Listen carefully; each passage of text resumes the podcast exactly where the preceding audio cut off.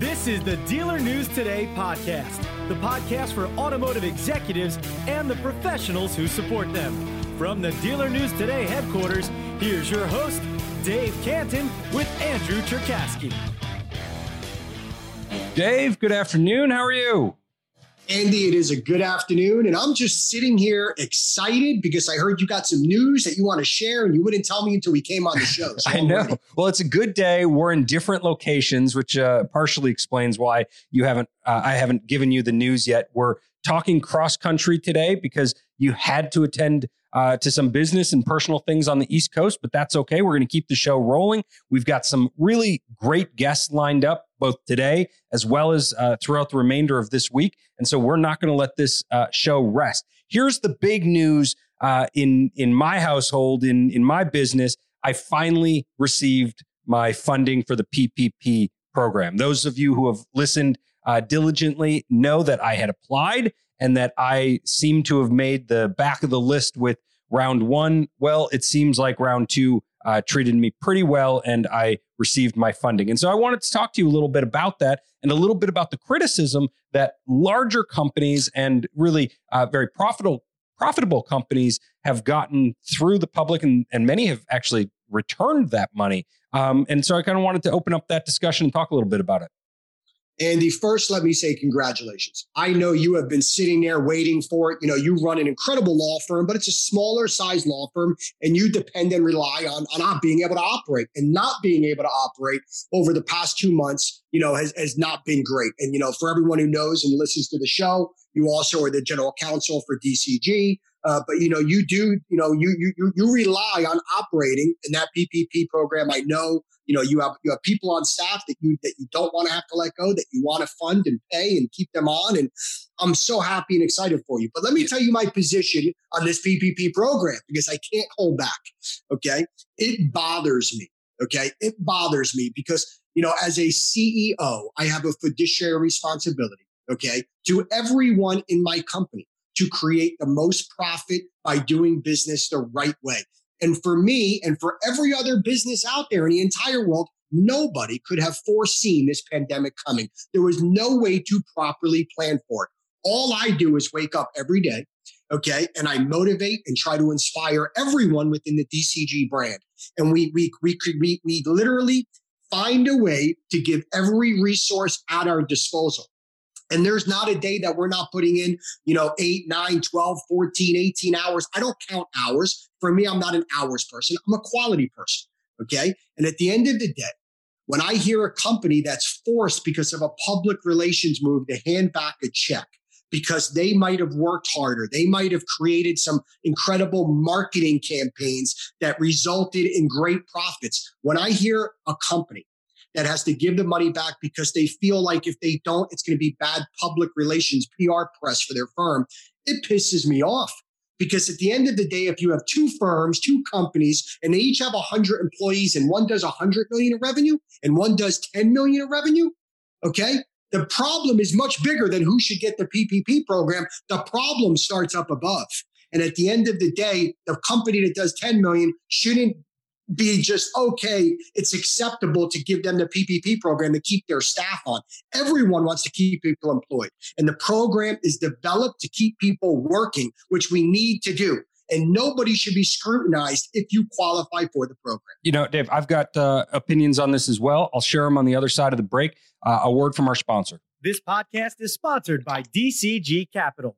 DCG Capital's lender relationships can provide new car dealers with working capital loans, floor plan financing, mortgage loans, and other reduced interest rate financing at historically low rates.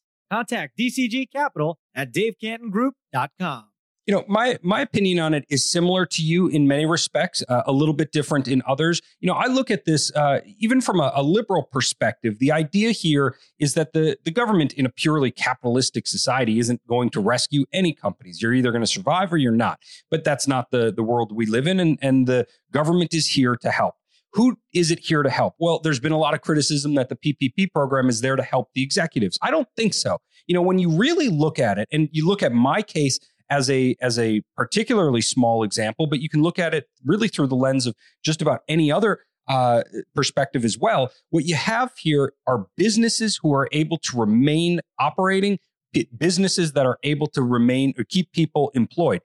Personally, I don't know if we would have been able to make it with our staff uh, had we not received this program. Would have been close would have been a, a, situation where we would have seen kind of how the next few months played out. But I wouldn't be able to say with 100% certainty that I would have been able to continue to pay those individuals who work for me at my firm if this this program didn't come through.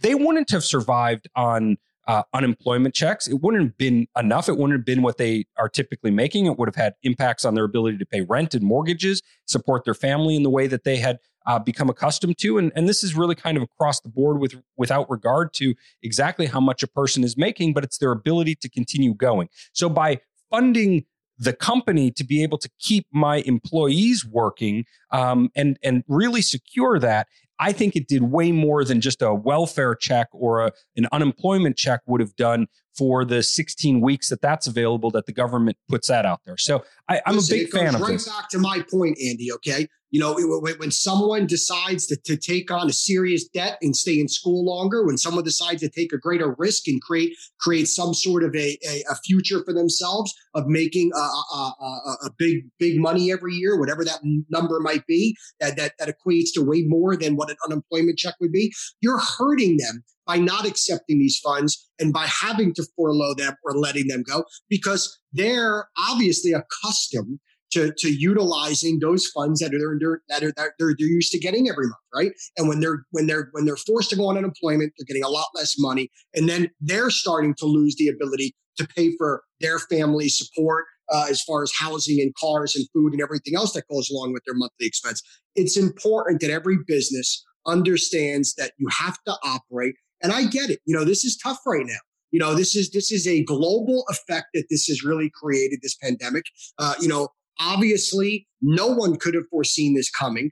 But you know, at the end of the day, they got to stop scrutinizing who takes the money and who doesn't. I mean, it's just politics all over the place, and it's got to end. Right. Well, I, great points, great conversation. Uh, something that we should continue in the future. Um, I love when we kind of delve into uh, politics from a business perspective without being particularly uh, political ourselves. Um, with that, I know we've got just a fantastic guest today. I promise the listeners that this guest is somebody you want to stay tuned for and really pay attention to. Dave, tell us who's on the show today. Today, we have a seasoned executive. I'm glad to bring on the show Judy Wheeler, Division Vice President, Dealer Network and Development and Customer Quality for Nissan and Infiniti of North America. Uh, Judy is going to hop on. You know, she is involved. I think she oversees 900 people at Nissan and Infiniti. Uh, she she's in charge of, of call centers all across the United States and Canada, and she's hearing firsthand exactly what the customer issues that they're experiencing throughout this pandemic dealing with their vehicles. Talk about getting the the generals of industry on our show. Uh, this is certainly one. Without further delay, let's get her on the show. Ladies and gentlemen, with us this afternoon, we have Judy Wheeler, Division Vice President for Dealer Network and Development and Customer Quality with Nissan North America. Judy, good afternoon. How are you today? I'm great, Dave. Thanks for having me. Well, thank you so much for taking time to hop on today. You know, look, there's so much going on in the world today, so much change happening uh, you know, it, this is such an important interview because we understand, you know, there's so much that you do for Nissan and Infiniti uh, between North America and Canada. Uh, and, and, you know, obviously consumer confidence is one of the greatest concerns today, you know, getting customers to, to feel safe again, getting customers, you know, just out in the out in public, right? Um, I understand that you uh, that, that that one of your roles there is is obviously uh, uh, handling this this call center between North America and Canada, and and and understanding firsthand, you know, what's happening out there, what the customers are saying. Can you tell us a little bit about that, Judy? Yes, we have call centers throughout the United States and Canada, and I mean, right now it's been interesting because we expected that we would be overwhelmed with calls, and the reality was that actually the calls started to come down now, what has happened is our sister company, our financial arm, NMAC, have been extremely busy. And so what happens is the overflow flow calls do end up in our call centers. And so then we enter into that process as well. So, one of the things that we've really seen is this need for customers to defer payments. So, in fact, we've worked with over 251,000 customers since this started getting their payments deferred. That's probably been the biggest thing that we've seen. Um, and then assisting customers on locating a dealership that's open because there have been certain areas that have been harder hit and where it's been very difficult to get your vehicle in for service. Judy, uh, that's great that you're working directly with the customers. And it's great to hear that so many customers are uh, able to have an opportunity to to work through this time and and and deal with uh, credit issues and and uh, funding issues that they may be having. What are what's Nissan doing to work with the dealerships to essentially get to the customers and to make the experience for customers more accessible and, and available during this time? Well, number one, we really worked on trying to assist them in changing their model and making sure that where they can, that they offer the service either whether we're talking about sales or we're talking about service, that it try to do as much as possible online. And then also to do pickup and delivery, whether we're talking about sales or service. So a lot of dealerships have done that. And they because of that, they had to change their advertising and, and what they had on their own personal websites. So we've really given them a lot of advice on how to go about doing that and giving them recommendations. Um, and one of the other things that we've really uh, recently worked on is okay, now as you open up the dealership, as that's been happening where customers are physically coming into some of these markets where maybe they were closed, we've actually provided some guidelines of kind of the do's and don'ts um, within the dealership just to make customers feel more comfortable. So that's been like a big change and really took us a long time to put that together and make sure that we were 100% confident in what we were recommending to our dealers. Judy, let me ask you a question. You know, Nissan has been around for such a long time and has done such a you know such a great job of building great name recognition in the United States and Canada. What are some things on an executive level uh, that that Nissan's doing or or guiding their their their staff, like district managers around the country that are used to walking into dealerships that can't anymore, especially to deal with customer issues. You know, we know we have these call centers, but how how is Nissan uh, uh, guiding their district managers, their sales managers throughout around the country.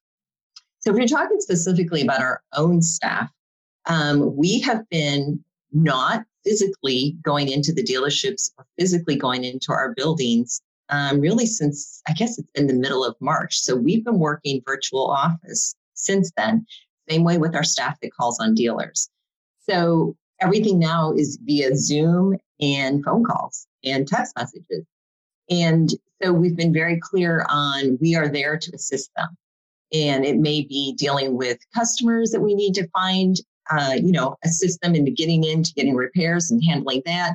To some of the things that we've done that I think are quite innovative is we've done um, all training now is virtual office or virtual as in through Zoom. So believe it or not, we're doing technical training for technicians um, via Zoom. Uh, we're doing sales training. We're doing um, management training. Um, we're doing vehicle launch via Zoom. And because we, for many dealerships, they actually have been bringing their staff back because they've gotten um, small business administrative loans. So they're starting to bring them back or they're having them work. And so we want to make sure that we keep them busy and we're keeping them trained. So we thought this was a real opportunity. So that's going on. Um, and then, as far as the district managers calling on the dealers, they're providing service and a lot of guidance as far as, you know, what does your website look like? How can I assist you? Do you need any vehicles? Um, you know, anything that they can do to assist them, that's what they're doing right now. You know, Judy, we hear from many dealers uh, around the country of various different sizes doing all sorts of innovative steps to ensure that their businesses succeed through this difficult time, whether it's how they're handling their employees, whether it's how they're handling the the local uh, just local citizens, helping them out, or what they're doing to actually increase their potential for sales as the country kind of reopens and and people are interested in purchasing vehicles again.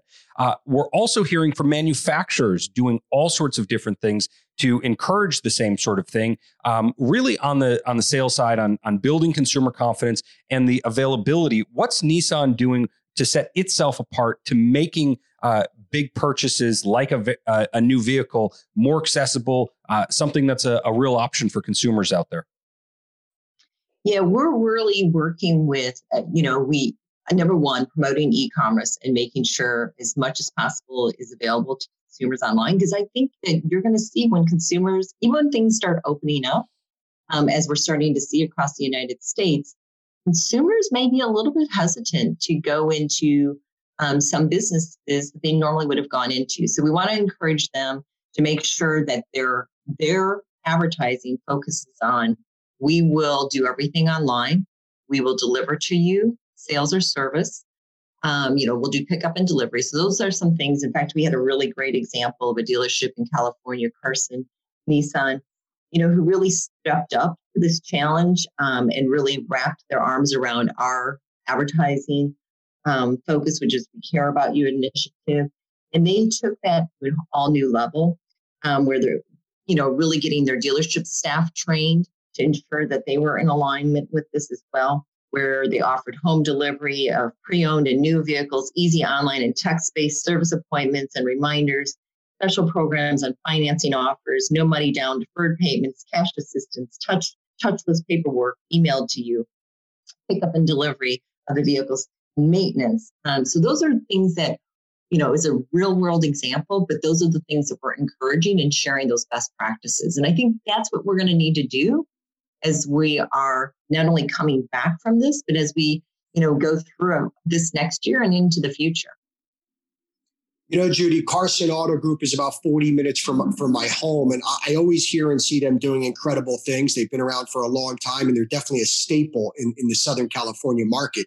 I'm happy to hear that. And obviously, that's the same message uh, that you have to hope for for all dealers across the United States and Canada that they have to create as much frequency and reach, sharing that one message of stepping up for the customer. You know, I must ask you, Judy, one of the greatest concerns that Andy and I have been hearing from some of the largest auto groups across the nation is inventory supply. You know, obviously, obviously, there's there's there's a million car. I mean, I think on average about a million cars a month that come off of lease plus cars that are replaced, and now car and now cars that are going to be needed for households that people uh, won't utilize mass transit or Uber rideshare moving forward, uh, and and they're scared with a with a possible surge post COVID that they're going to be out of inventory. And I'm hearing from dealers that they're trying to, you know, call around to, to other dealers uh, surrounding them and in other states to buy inventory. Uh, how's Nissan? Is Nissan in a position where you guys have a pretty good amount of inventory to get through this post COVID 19 uh, sales surge? I think we're going to be okay. I mean, our we went into this with a pretty good inventory supply, and um, you know, we will be back producing vehicles now on May 18th, which has been in the public. Um, you know, we've announced that, and so we feel like we're in pretty good shape. Um, we may not be as you know heavily on our inventory as we used to be. But by the time I think we're really starting to see production up to its normal level, yeah, the dealers are going to get lower on inventory, but we think for the most part we're going to be okay. You know, That's Judy, great, fantastic. Judy, one of the things that uh, we like to to expose on this show because we have talked to so many uh, awesome executives who we know work about 22 hours a day. How has this uh, last seven, eight weeks changed your life? What are you doing differently day to day? Well, I spend my entire day on Zoom meetings. So I start um, at eight o'clock normally in Zoom meetings, and my last one normally gets done between six and seven in the evening. And the hard part about it is uh, just the number of emails that come in while you're sitting in Zoom meetings. And you know where you could have probably multitasked when you were in meetings previously? This is a whole different environment because they can tell whether or not you're engaged when they see your face. Um, and so they can tell if you're looking down or they can tell if you've switched the screen on them and are, are working. So I try not to do that my staff, and I have about 900 people on my team. So I try to be present. That means in the evening, I'm literally sitting on the couch, you know, maybe watching a show, um, having a glass of wine and digging through emails late at night. I send a letter every day to my entire organization um, uh, where I, you know, talk about what's transpired during the day. What did we do that was cool and innovative? And then also talking about some of the quick wins and some of the things that we're going to be working on. And then I feature a working from home star.